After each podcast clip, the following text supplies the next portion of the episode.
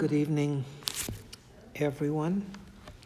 And I appreciate those of you in church tonight. And those following us online, I want to say welcome. Um, tonight is going to be a little different in that our musician is not available, and so we're not going to sing. Uh, we want to pray and ask God to help us here tonight and uh, speak to our hearts. Let us pray. Father, we give you thanks once again for this Wednesday night. Lord, there's so much to thank you for. Uh, we do not really deserve to even be alive, but your grace and your mercy has overshadowed our lives and given us that opportunity, Father, that while we were sinners, Jesus died for us. And we are granted this privilege of accepting you, Father, as our Heavenly Father. Touch our minds tonight uh, in this service Give me the right words to share with your people, Father, and may you touch the hearts of individuals following us tonight. We bring Brother Bear and his family before you, Lord, and every other individual in this fellowship that is suffering, whether it's family or friends, Father, we pray that your hand will be upon your people. Let not the faith of your people fail, Father, but strengthen our faith as well as theirs. In Jesus' name we ask it. Amen and amen. I'm looking at a scripture tonight in Matthew, the, the fifth chapter. And I was wondering, as I'm looking at this scripture just, just before church, they call these, these verses of scripture here the Beatitudes.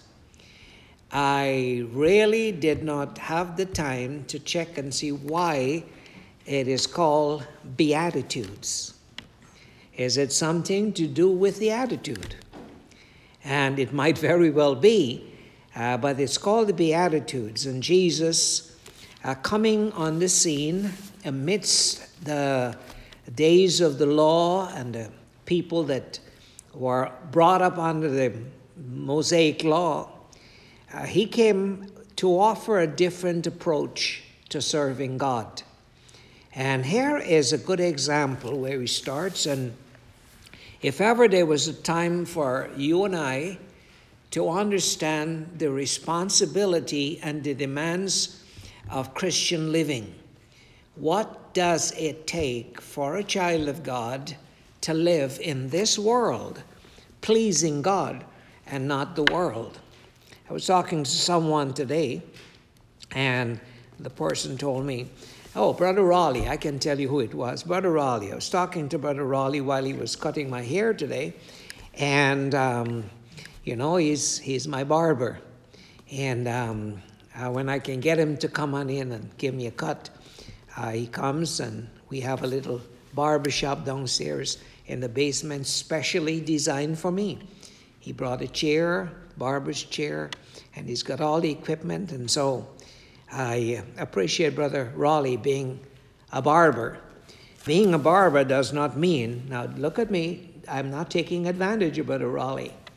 I would never take advantage of a man that works in this church, whether it's a tile maker or somebody, anyone that's doing something for me gets compensated more than they would get from an ungodly person coming off the street. And so while he was cutting my hair, and oh, Brother Raleigh always refused taking money from me, but I would never feel comfortable taking a haircut and don't pay for it, because that's his livelihood. And so I'm sitting down there, and he's cutting my hair, and he says, Brother Singh, it is so hard uh, to really not live for the world. The world has such a grip on me. So I listened to Brother Raleigh. I said, What do you mean the world have a grip on you? Are you an alcoholic? He says, No. I said, Do you follow sports? He says, No, no, no. And I start a call, one thing after the other. And I said, You don't have a problem with the world, brother. I said, All these things I'm telling you, you're not even involved in. So you really don't have a problem. Don't let the devil tell you you have a problem with the world. You might have a problem with Raleigh, but you don't have a problem with the world. And you know, it is always better for a man to, to see himself needing God than for a man to feel he already has everything he needs from God. And so when we're thinking about Christian living, Jesus in Matthew chapter 5, he makes a statement like this and he goes through the Beatitudes and he, he tells us how to live in the midst of the days when the law was so vibrant and it was an eye for an eye and a tooth for a tooth. Uh, someone that transgressed the laws of Moses must die. Uh, here is Jesus. He said in verse 4, verse 3, and he opened his mouth and taught them, saying, He said, Blessed are the poor in spirit, for theirs is the kingdom of heaven. I believe what he meant here when he says poor in spirit. Well, you can be haughty in your spirit, you can be arrogant in your spirit, you can be proud in your spirit, you can be this uh, spirited individual that wants your own way. But a humble person, I would see that as a poor in spirit individual. Now, as I talk to you tonight, remember this lesson is for us. And Jesus said, You're blessed. And so the definition of blessing is revised by Jesus as he's talking to the people. In the days of old, uh, you're blessed when you have a lot of money and you have a lot of cattle and you have a lot of uh, wealth. You're classified as being blessed. Under the administration of Jesus, blessing has a different uh, viewpoint. You have to see it in a different category. He says you're blessed when your spirit is poor, when you're humble, you're blessed. He goes on here, he said, Blessed are they that mourn. You gotta be kidding, Jesus. Yes, he said, Blessed are you that have the ability to mourn when someone is suffering, uh, for you will be comforted.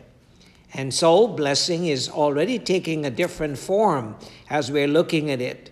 He says, Blessed are the meek. Uh, here we go again, contrary to haughty and aggressiveness and uh, somebody that's uh, pushing their way in society. The meek. He said, Blessed are the meek, for that is what the new kingdom of God will have. The kingdom of, the, of God on this earth will have meek individuals, people that are teachable, people that are humble, people that are not uh, fighting or uh, they're just meek, they're just tender. Uh, blessed are the meek, for theirs, for they shall inherit uh, the earth. Uh, blessed are they which do hunger and thirst, not after power, not after wealth, not after fame and popularity, but blessed are they that hunger and thirst after righteousness, for they shall be filled with God's Spirit and God's righteousness. Uh, they'll be filled. You have to hunger and thirst. And today's world, you know, we can read these scriptures and pass over it. Do I hunger and thirst after God? I believe I do. Not to the extent I would like to do, but I think I hunger and thirst after God. I thirst and hunger after God every day of my life. I'm disappointed with the world, but I'm, I'm still hungering and thirsty after God. And that is why, when it comes to faithfulness, when it comes to commitment, when it comes to dedication, when it comes to being there when I'm needed, that's what I do. And so it says, Blessed are they that hunger and thirst after righteousness, for they shall be filled. Blessed are the merciful for they shall obtain mercy. Has someone crossed your grain, crossed your path, said something ridiculous against you? Jesus said, Show mercy. Um, there's a scripture that says, He shall have judgment without mercy that showeth no mercy. I think that's a beautiful scripture that will support this concept. It might be in James, I'm not sure where it is at this point, but he shall have judgment without mercy that shows no mercy. Uh, for mercy rejoiceth against judgment. Someone find that scripture for me. It's a beautiful, beautiful scripture. But James, I'm looking at James. I, James chapter 2 and verse 13. It says here in James 2 and verse 13, for, for he shall have judgment without mercy. In other words, you as an individual, when you stand before God, if you have shown no mercy to people when they deserve mercy, then God will show no mercy to you. Uh, that is why Jesus in the Lord's Prayer, he says, Forgive me this day as I forgive those that trespass against me. And that is why, as I'm talking to you tonight, I don't have enemies. I don't try to hold people as enemies. I, I thought of myself today and I said, you know, I just love people. I just love everyone. Uh, some might not be as wonderful as others, but I just love humanity. I love mankind. I love to sit down and look at people old people, young people, all kinds of people. You look at them, and everyone has his own beauty. Uh, now, brothers saying, What about the sinner? Well, we are all sinners. And had God looked at us with, a, with an angry eye, he would not have allowed his son to die for us. Uh, God was merciful to us. And while we were sinners, Jesus died. He died for the ungodly, uh, not for the righteous. And so, if He died for me, then I must show some uh, sympathy and empathy and feelings and mercy and tenderness to individuals that don't know God. Don't you think so? And so uh, here James says, For he shall have judgment, verse 13, without mercy, that has showed no mercy, because mercy rejoiceth against judgment. In other words, because I'm merciful to individuals, when I've done something that deserved the judgment of God, mercy forms a cushion. So God does not judge me the same way. And that is why when individuals in Israel sinned, the same sin David committed, they died. But David had a cushion because he was so merciful to people. David would scarcely lift his hand against God's people. And that is important, our attitude. See, tonight I'm talking to us about Christian living. What is demanded, and these are some of the things Jesus said. And I don't want to spend the whole night with this. He said, uh, verse 8, Blessed are the pure in heart. And recently we have talked a lot about the heart. Uh, because the heart is desperately wicked, the devil would avoid, have us avoid listening to the word of God from our hearts. Uh, he would prefer us just to be educated with scriptures, but not allow the scriptures to reach down into our hearts. The heart must be changed. The heart must pant after God. The heart must reach out and receive the message. If we receive the message only intellectually, and that is sad when congregations upon congregations will sit there and they get educated by their pastor. Uh, they're not receiving this motivation in their heart to live for God. It is a sad day uh, for individuals like that.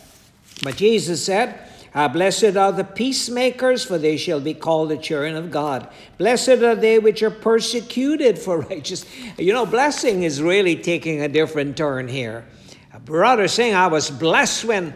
Uh, when uh, they a door open up maybe a door that opens up for you is not a blessing it's a curse you'll be surprised to know that the devil opens more doors than god opens a closed door might be a blessing, an open door might be a curse. If you're an elect child of God, the definition of blessing changes, depends on God. And so we must understand that. Somebody says, I'm blessed. Well, what makes you blessed? Someone give me $10,000, I'm blessed. Are you really blessed, or would that damn you? Would that activate your spirit of lust and and uh, your spendthrift attitude? Would that let you go and do the wrong things and buy the wrong things? And so we're looking at the definition that Jesus is changing here in Matthew 5 uh, concerning the word blessing. Uh, blessed, you're blessed, you're blessed. When you're persecuted, yes. You're blessed when you're judged. You're blessed when you're chastised. You're blessed when God takes you through the valley of the shadow of death. You're blessed. Job was blessed when he lost everything. Oh, he was blessed before when he had everything, but he had a greater blessing when he lost everything because the process God was taking him through would have had eternal values. And so here in Matthew, I said all of that to come to uh, this part. It says, um, uh, Blessed are you when men shall revile you. You're blessed. And revile you, and persecute you, and say all manner of evil against you falsely. Can you handle that? Are you a Christian to handle that? Are you going to fight back? Or are you going to be a Christian? If you're a child of God and God is working in your life, your life in the community should be different. And so Jesus went on after saying all of this, and he says, You're the salt, verse 13. He says, You're the salt of the earth. He says, But the salt, but if the salt has lost its saltiness or savor, wherewith shall it be salted? If the salt has no in saltiness in it, well, how can we salt it? He says, think about it. You're the salt of the earth. Uh, when you live in a community, you should be an ingredient in that community that becomes a blessing to it. When you're in a school or you're in a classroom, you in that classroom should be an ingredient that brings a blessing to that classroom. When you're employed on the job as a child of God, you should be a blessing to the people. They should see your light. And I went out and did some, not a ma- massive big job. I did security, site supervisor for 14 years. And someone was telling me, You did a security job for 14 years? Yes, I did.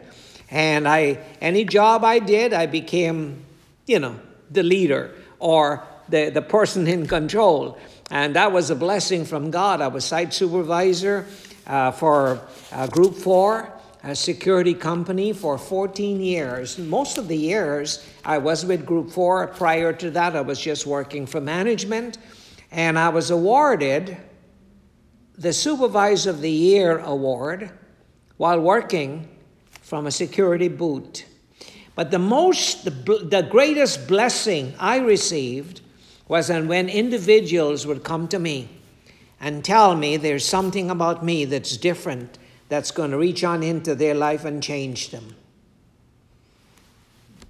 I received a, a message not so long ago from a young lady that was, uh, she's a Muslim, and she was living in, at that place, and she never became a Christian. But she wrote me, she moved to London, Ontario, and she wrote me, and she said in that letter, she says the best days she had that she can remember were days when she come to that gatehouse and shared with me her problems and listened to the wise counsel that I would give her. Muslim. Isn't that wonderful? Wasn't it wonderful? And Mrs. Miriam Dupre came on in, and uh, uh, she would she had this attitude and maybe it was a demonic in her that was wanting to war and fight with me. And eventually she came one day and wanted a business card for this church. And I really did not care for her to come because she was such a different woman, such a feisty and fretful woman. And when she came, it, you know, God speaks to us in so many ways. When she sat in that service, the first service, and cried through the entire worship, I knew that God had touched her heart. Up to this day, Hans Hoppler, uh, this, this German friend that still follows me on Facebook, more faithful than a lot of Christians, uh, he believes in what I do because he saw something in me. And you know, that is important that people around you see the light that God has placed in your life, unless there is none. And so, Jesus said in verse 14, He says, You're the light of the world. And that is what I want to really get to. If you're the light of the world, we have a world that's full of darkness. Uh, this world is full of darkness, and when Jesus said, You're the light of the world, he, in, he intends to help us that we come to that place that if a light is here and there's darkness, don't tell me that light would not penetrate the darkness. If this entire building is dark and you strike a match, that's how a Christian ought to be. That light that penetrates the darkness uh, Jesus was that light, and the darkness could not overpower his light. Well, you're a child of God, and our responsibility is let the Lord change our lives and bring light inside. Uh, hold you leave Matthew, leave Matthew for now. He said, No, let me finish Matthew here. He says, uh, uh You're the light of the world, a city that is set on a hill that cannot be hid. He says, Neither do men light a candle and put it under a bushel, but on a candlestick, and it giveth light unto all that are in the house. He says, Let your light, it is a command, let your light so shine before men that they may see something. They might see something not to glorify you, but to glorify the God that you serve that they glorify the Father which is in heaven. Uh, over in Colossians, uh, the very first chapter of Colossians, I want to really go to Ephesians, but in the very first chapter of Colossians, uh, Paul writing here to the Colossians, he says how God has translated us out of darkness. And uh, he says here in verse uh, Colossians chapter 1, verse 10, he says that you walk worthy of the Lord there's a Christian walk that we're demanded to follow, that we walk worthy. Everybody say worthy. worthy. It means worthy in the sight of God. You walk worthy of unto a worthy of the Lord unto all pleasing. Whether it's your job, whether it's your neighborhood, whether it's the grocery store, whether it's the drugstore. You know, I believe in letting your light shine. I believe I'm a child of God, and God has blessed me with a vocabulary. I can talk to people. I can say hello to someone. I can say good morning to someone. But beyond that, if I have light, if darkness is eliminated from my life, and how can darkness be eliminated? We'll find out because it's not a hocus pocus. It's a life that we ought, ought to live. And Paul says that you walk worthy of the Lord unto all pleasing, being fruitful in every good work. Uh, when you have something to, to do, let your, let your light so shine that men may see your good works, that they may see your works and glorify your Father which is in heaven. And I believe whether you do a signboard, or you do a garden, or you mow the lawn, or you pack your groceries in a grocery store. I believe a child of God that has light is different. I believe a child of God that has light is meticulous. I believe when darkness is gone, it's not me shining my light only in church, but it's something that carries, goes with me anywhere I go. Uh, people would look at me and know there's a difference. Uh, there is a conversion. Uh, there was a time when I was growing up, and it says when someone attends a crusade and this person comes to the altar and asks God to change their life, do you know there was that time when conversion was very visible? Uh, the person goes home and the family and the friend says, What's wrong with you? Uh, are you going to go to the party on Friday? No, I'm a Christian. Uh, you know, like there's a difference. They said even the dog knows the man is converted because his behavior changes. If we're children of light, we ought to shine light. Paul says in Philippians, I don't want to turn there, he says that we must be uh, we must shine forth as lights in the midst of a crooked and perverse nation. Beautiful scripture. Let me just read it uh, for myself here. He says, just one page over, verse chapter 2 of Philippians and verse 15, that you may be blameless and harmless, the sons of God without rebuke, as you live in the midst of a crooked and perverse nation, among whom you, the, you shine as lights in the world. Isn't it something? See, God wants us not to uh, be coming to church and just sing some song and go home and live in darkness. He wants you to be a light. Someone try to take advantage of you, your response is different. A child of God walks differently than the ungodly. See, the, the meek spirit, the pure in spirit, the, uh, the, the one that is uh, poor in spirit, uh, it's different. You're different. You're a child of God. You're not haughty. You're not fighting. You carry yourself in modesty, sisters, and sobriety. Brothers, you become gentlemen in society. You're an asset to society rather than a liability. And here he goes on here, he says that you be blameless and harmless, the sons of God, without rebuke, in the midst of a crooked and perverse nation, among whom you shine as lights in the world. Uh, what you're doing, holding forth the word of life, that I may rejoice, Paul says, in the day of Christ, that I have not run in vain, neither labor in vain. The desire of every pastor, whether it's Paul or Peter or your pastor, is to see lives change and conversion takes place in the lives of the people.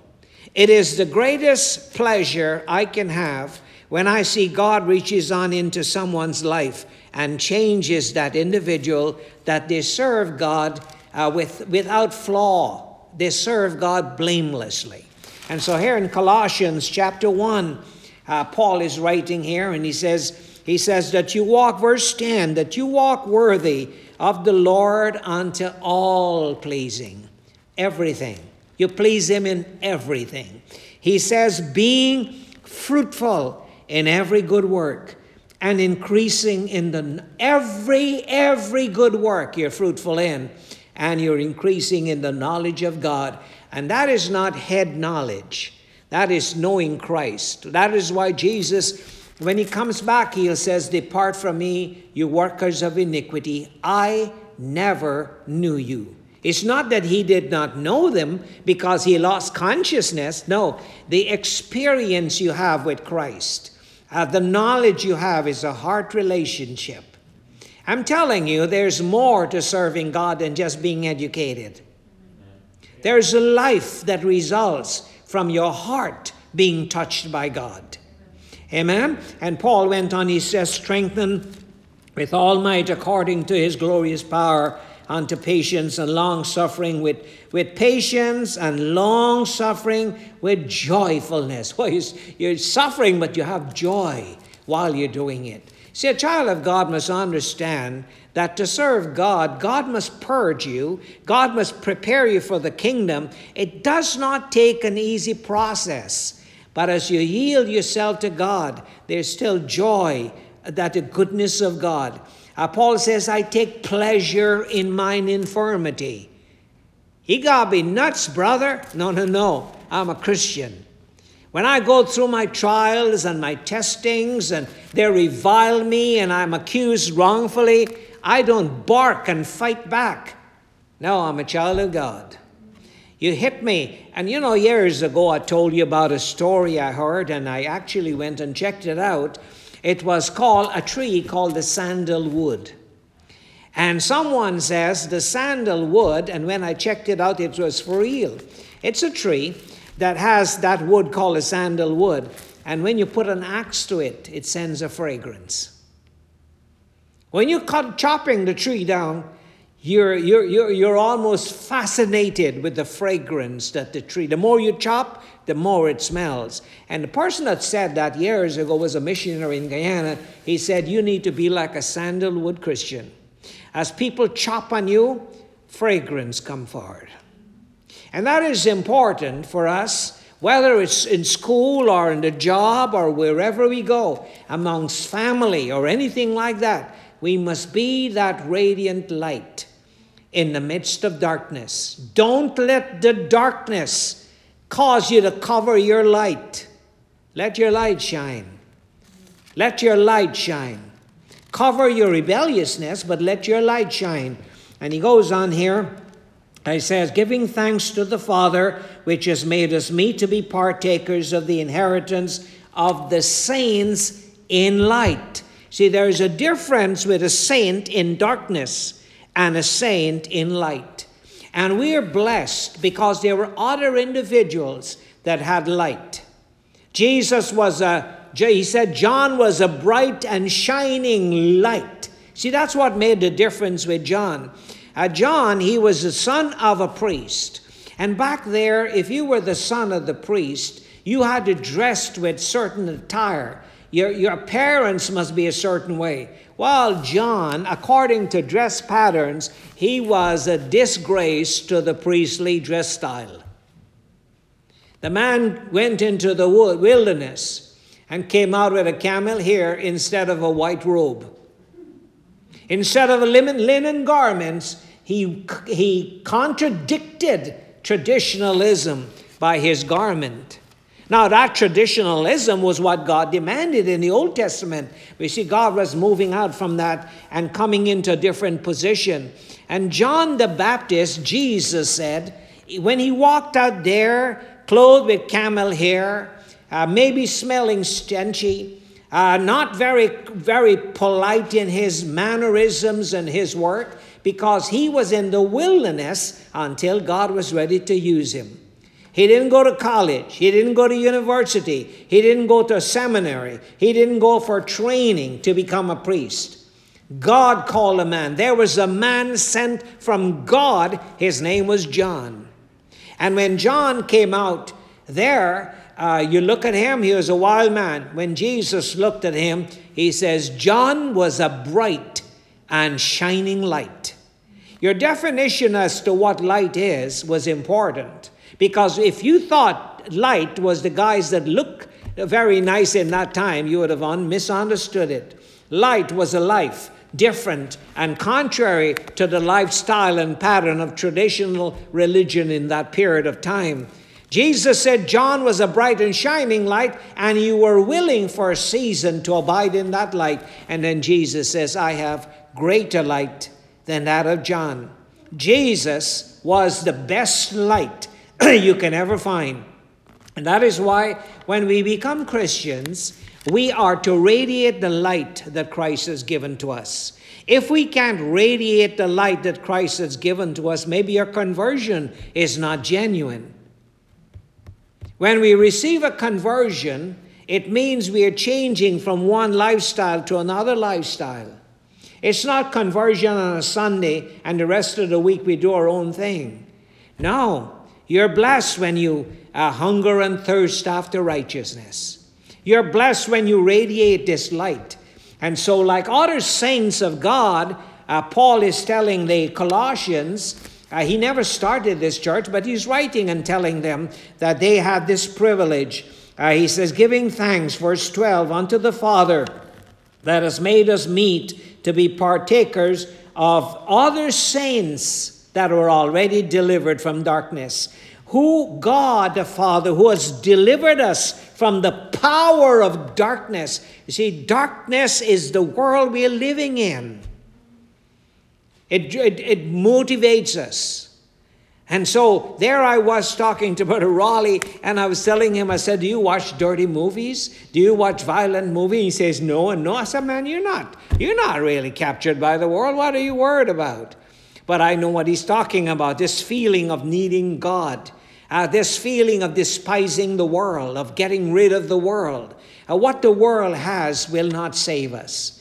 If Christ is the Lord Jesus, is to put individuals in the coming kingdom, that to establish light in the coming kingdom, then they need to conquer the darkness of this world.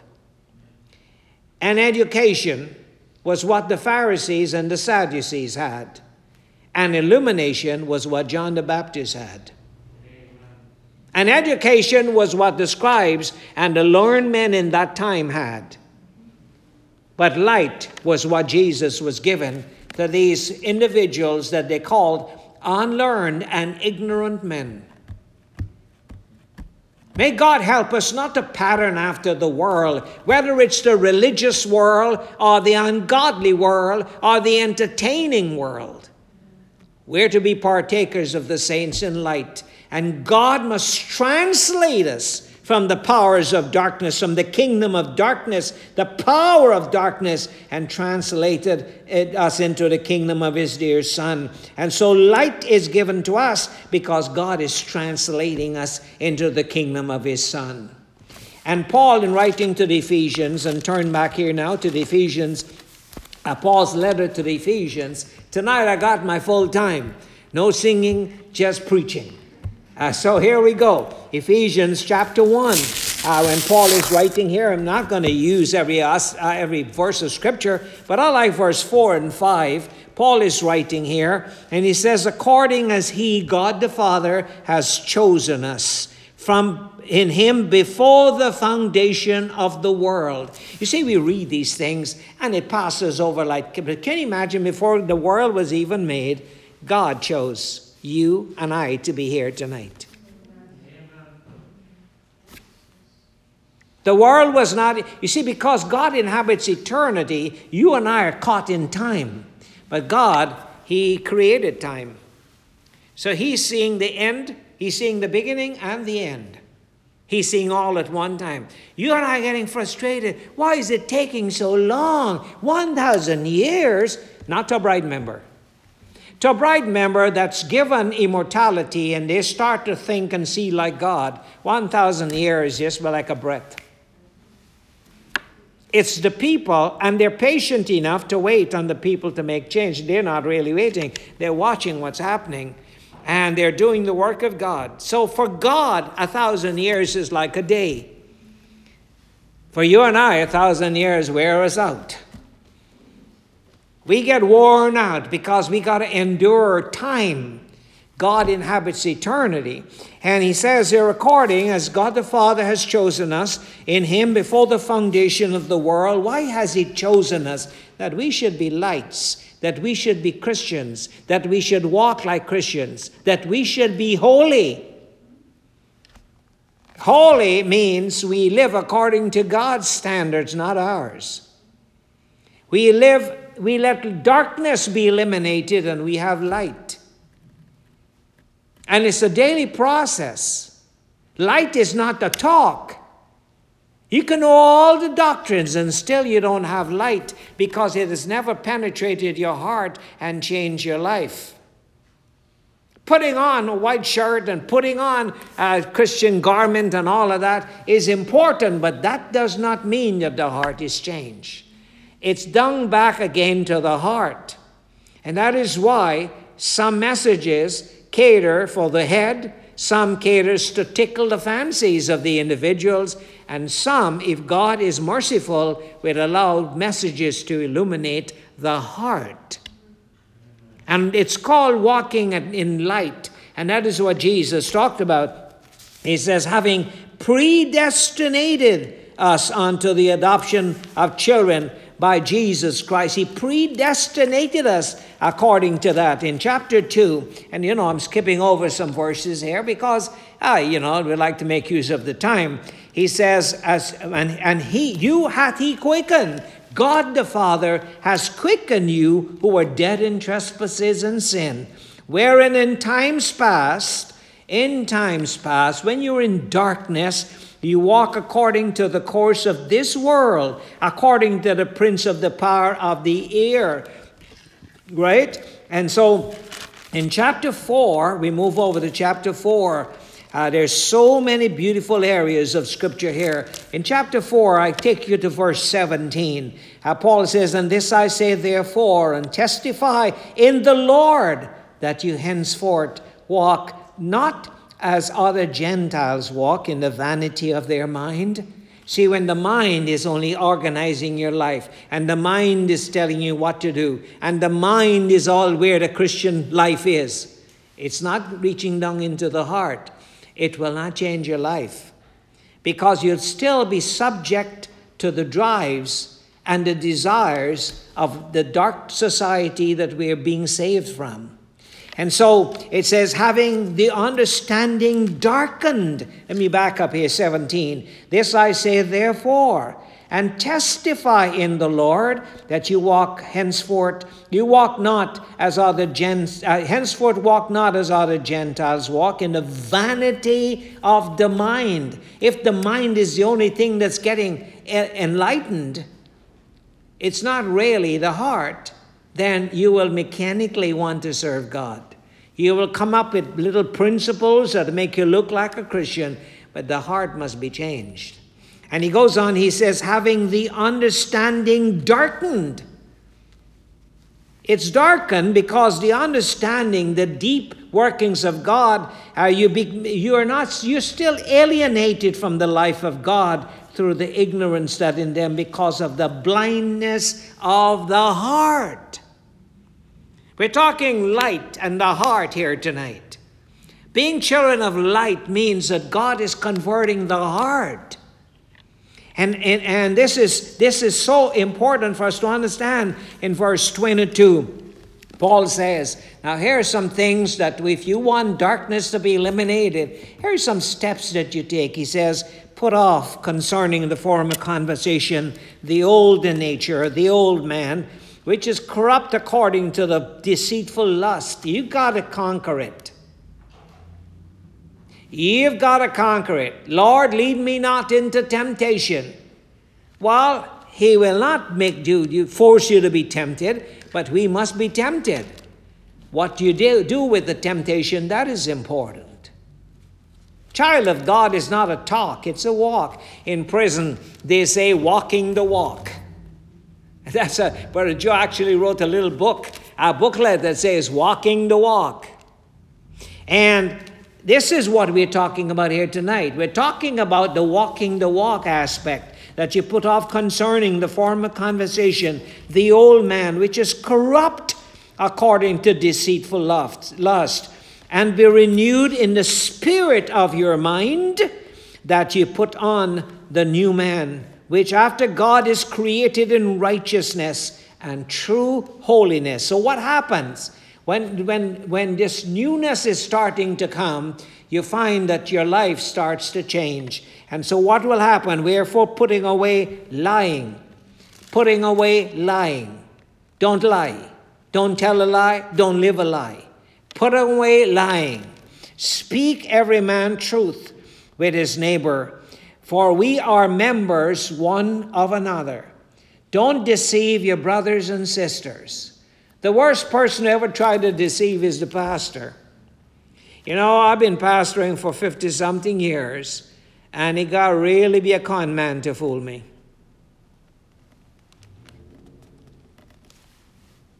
I don't need some divine inspiration to help me. You study people, you live with people, you talk to people. After a while, you can know when someone is lying to you. You can know when someone is depressed. You can know when someone is bothered about something.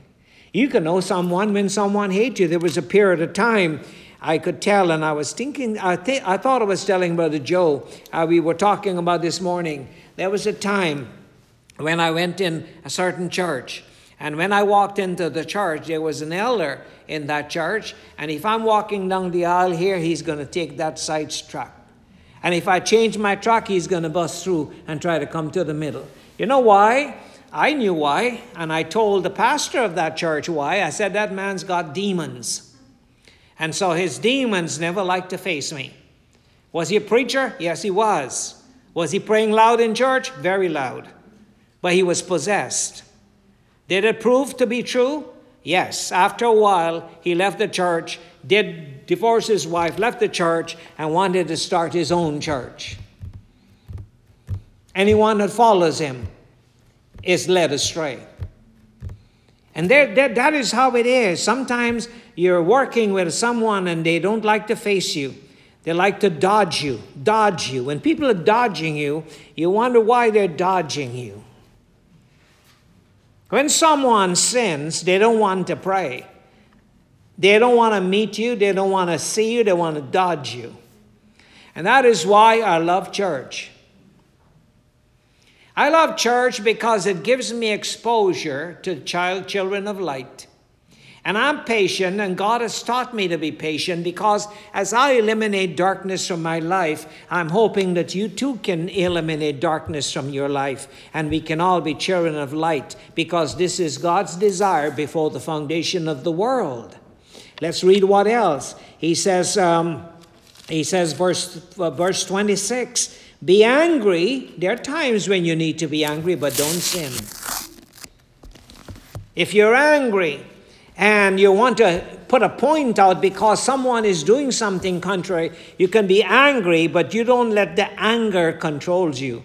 You control the anger. You ever heard me say, I choose when I want to be angry? It's because I control the anger. I can control the giggles. I can control the life, the laughter. I can mourn when I have to mourn there are times when I might lose it because I'm not like that super, uh, but, uh, they, but you can learn to be angry and sin not. And don't let the sun uh, go down on your wrath. You go to bed angry. They angry you today and you go to bed. That's why it's good to pray before you go to sleep. Ask God to forgive you of sins that you probably, con, uh, con, uh, you probably did during the day or spoke things contrary during the day, you go to bed, don't sleep on it, it grows on you. And Paul went on here, he says, uh, Neither give place to the devil. Don't give place to the devil. Let him that steals steal no more, but rather let him labor with his hand, working with his hand, uh, doing that which is good. Verse 29. We're talking about children of light here. Let no corrupt communication proceed out of your mouth. Dirty jokes, dirty talk. Uh, you know, uh, we all have to come to that place that we must be able to conquer our speech. Your speech must be with grace, seasoned with salt. I think right down uh, to the end of, I'm not sure if that's the same scripture, but um, uh, there is a verse of scripture that says your, your speech uh, seasoned with salt um, uh, Colossians, uh, Thessal- uh, Colossians chapter 4. Uh, I'm coming back to Ephesians, but Colossians chapter 4 uh, tells us this continuing prayer. Colossians is a wonderful book to read if you want to learn how to live for a, as a Christian. He says, continue in prayer, watch in the same with thanksgiving, and watch is in the same with thanksgiving. With all, with all, praying also for us that God would open unto us a door of utterance. Pray for the preacher every single day to speak the mystery of Christ, for that which I am also in bonds. And he comes here, he says, Walk in wisdom, verse 5. Walk in wisdom towards them that are without. When you see people outside, let your light so shine before men that they might see your good work. Be nice to people, say hello to people. Uh, be friendly with people. A smile can change a person's attitude. You're a child of God, man. Let your light shine. But if you don't have, what can you do? Fake it. Don't fake it. If you don't have it, then pray that God give you. But you know, being nice develops, enhances your light. We don't just hocus pocus overnight get light. No, we have to start walk as children of light and darkness is dispelled. And Paul went on here, he says, Walk in wisdom towards them that are without, redeeming the time. Make sure you use your time up properly. Let your speech be always with grace. Don't be a pig. Don't be like a dog. Don't bark. Let your speech be always with grace. And how you know that a person is moving on with maturity is that their speech. He that offended not in words, the same has reached maturity. James said that. When your word is coming out of your mouth, whether it's an obnoxious scene, if your anger is controlling your mouth, you need to be saved. There's no light. Don't let your mouth be controlled by your emotions. Let your mouth be controlled by the principle of God's word. Thy word have I hid in my heart, David said, that I might not sin against thee. Become an oracle that out of your mouth flows uh, water and refreshing to the souls that listen to you. And he says, Let your speech be with grace, seasoned with salt, that you may know how you ought to answer every man. Every single man. So back here in Ephesians, uh, Paul went on here, he said, Let no corrupt communication come out of your mouth. He says in verse 30, Grieve not the Holy Spirit. Don't grieve the Holy Spirit, whereby you're sealed unto the day of redemption. How do you grieve it? By, by having bitterness. So what you do, put away, let bitterness, bitterness. You're bitter against somebody. You don't like them. You know, that, that is so childish. Somebody says, well, I don't like them. God, grow up. Even the sinners conduct themselves better than that. Don't be prejudicial. Let all bitterness and wrath and anger and clamor and evil speaking be put away from you, and all malice also. And instead be kind one to another, tender hearted, giving, forgiving one another, even as Christ, God for Christ's sake has forgiven you. I got five minutes. You go with me here. Chapter 5. Chapter 5 is so beautiful, but we can't get into the whole thing. And he goes on here. You know, the chapters were put in by the translators. But it was a one chapter running into the other in the original. Uh, that was what I was told. I never saw the original, but that's what I was told that the original language did not have chapters, nor sentences, nor verses. Uh, you know, everything was there. You had to figure it out. It says here, walk in love, uh, as be therefore followers of God as dear children, his children. Papa up there wants you to follow him as dear children. Walk in love that's the love of Christ. Charity. Walk in love. Uh, he says, verse, verse 3 But fornication and uncleanness and covetousness, let it not once be named among you as becoming children of light, saints. He says, Neither let filthiness. You see, becoming back, speech is so important because your speech betrays who you are. It exposes who you really are, your speech. So when someone is talking, let them yap away. It gives you a better opportunity to hear who they are. Don't stop them, let them yap. And if they're just accidentally getting into an anger, they will repent themselves.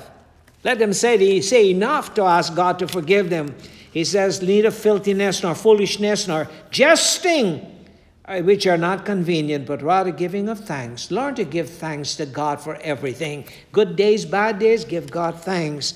He said, For this you know that no whoremonger, nor unclean person, nor covetous person, who is an idolater, shall have, have any inheritance in the kingdom of God. I'm going to finish with these few verses here because we're talking about children of light, walking as light.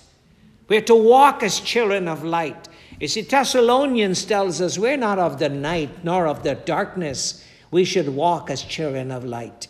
And Paul went on here, he says, Be not therefore partakers with, let me back up. Let no man deceive you with vain words, for because of these things cometh the wrath of God upon the children of disobedience. Don't be influenced by what the TV has or what you can read Read the Word of God. I preach a lot of scriptures to you. You know, Brother Singh, I know what's going on in America. How did you know? God told you? No, I got it on YouTube. Yeah, good for you on YouTube. This is the tube I listen to. I read, listen to the news. I listen to the news, and sometimes it's all bad news, but I listen to the news to keep abreast. But I don't get influenced by what they say or what they do. I must be influenced from within. I must feel right. And if God is leading me, that is important. And it is sad if you think God is leading and He's not. How many people in this world feel God is leading them and He's really not? Got two minutes left. Let no man deceive you in vain words, but because of this cometh the wrath of God upon the children of disobedience. Be not, be not ye therefore partakers with them. For you, remember now, you were sometimes in darkness, but now you're supposed to be children of light. Let your light shine before men, that they might see your good works. Isn't that what Jesus is saying? This lesson tonight is about letting your light shine, Christian living, the light of Christian living. All right? Now, now your light's light in the Lord. Walk, walk. Everybody say that? Walk as children of light. May God help us. May God help us to put away all this ungodly stuff that's around us. May we walk to please God and walk as children of light and let it shine to the people around us. Listen, it's not easy. Don't let anyone tell you it's easy. It's not easy to go upstream when everyone is going downstream. But it takes a live salmon to spawn going upstream, to spawn and lay its eggs. It takes a live Christian that in the midst of a crooked and perverse nation full of darkness, that you shine as lights in the community. Please, can you shine some light? Can you do that this week? Can you try to do that tomorrow and a little bit every day? It's not easy. It's a challenge. But it's not by might nor by power, but by my spirit, saith the Lord. Let us pray. Father, we thank you once again for this night in your house. God, we live in an age of darkness Darkness to the right, darkness to the left, darkness all around us. We turn a television on, it's darkness. We go to school, it's darkness. Lord, we listen to the news, it's darkness. And we listen to the preacher, and it's darkness. Oh God, please have mercy on us and help us to recognize the importance of having true light within our lives. Help us to be that element that would live in a community and be the light of society. Please save us from darkness, we pray. In Jesus' name, amen and amen.